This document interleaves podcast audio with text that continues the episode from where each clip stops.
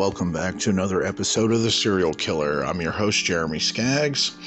Today we are talking about Dellmus Colvin. Born August 3rd, 1959. Uh, seven plus victims from 1987 to 2005 in the states of New Jersey and Ohio. He was apprehended November 2005. Dellmus Coleman was born August 3rd, 59, in Akron, Ohio. Spent his childhood and youth in a socially prosperous environment. In his teenage years, he entered into social conflict with his mother, but he did not display signs of aggressive behavior. In high school, Colvin wrestled and played football. After graduating from high school, Dellmus became a driver, after which he worked as a taxi driver in Atlantic City and various suburbs. In the mid 80s, he began to show signs of antisocial behavior and had problems with social skills. He was unpopular in the area and began leading a criminal lifestyle, often performing preferring to spend time in the company of prostitutes in the late 80s. Colvin moved to Ohio, where over the years he lived in the cities of Swanton, Lima, Orient, and Toledo.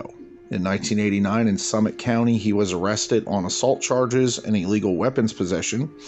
He was convicted and sentenced to 15 years imprisonment. Dellmus was paroled in 92, but was jailed again in 93 for violating his parole.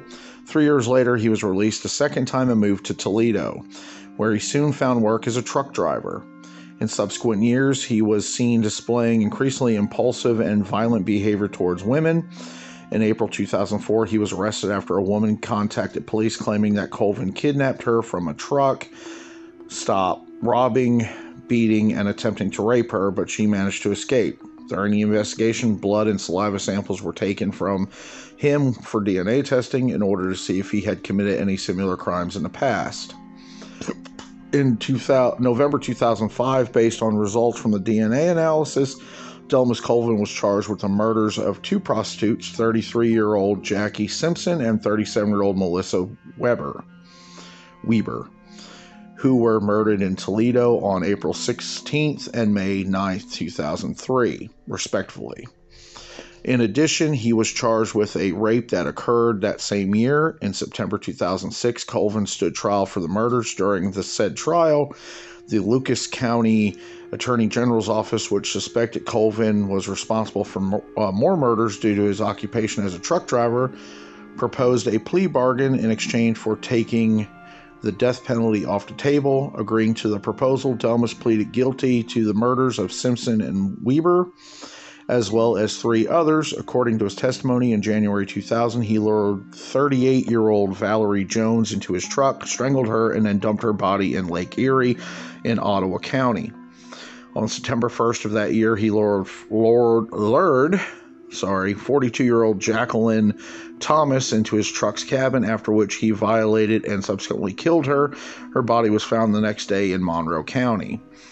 April 2005, he killed 43 year old Lily Summers, whom he had previously offered money in exchange for sex. All three were engaged in prostitution and were drug addicts. October 3rd, 2006, Colvin unexpectedly confessed to another murder. He admitted to his involvement in the murder of 40 year old Dorothea Wetzel, who was found murdered on August 5th, 2000, on the banks of the Maumee River in southern Toledo. During interrogation, Colvin stated that his motive for the killings was misogyny, which was caused by his sexual com- complexes and infor- inferior- uh, inferiority complex. In October of that year, on the basis of the plea bargain, he was given several terms of life imprisonment.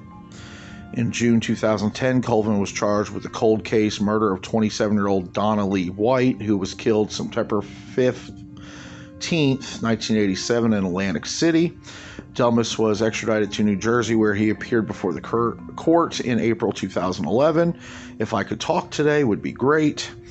During the trial, he pled guilty to White's murder. In his statement, he claimed to have met Donna while working as a taxi driver, after which he made the girl an offer to go to his apartment where they would drink and have sex, to which she supposedly agreed. A few hours later, Donna was Donna being taken drugs and fainted from an overdose.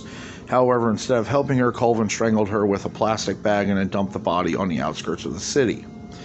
Based on his testimony in April 2011, Dellmus Colvin was convicted of White's murder and received an additional 30 year imprisonment to be served concurrently with his life sentences.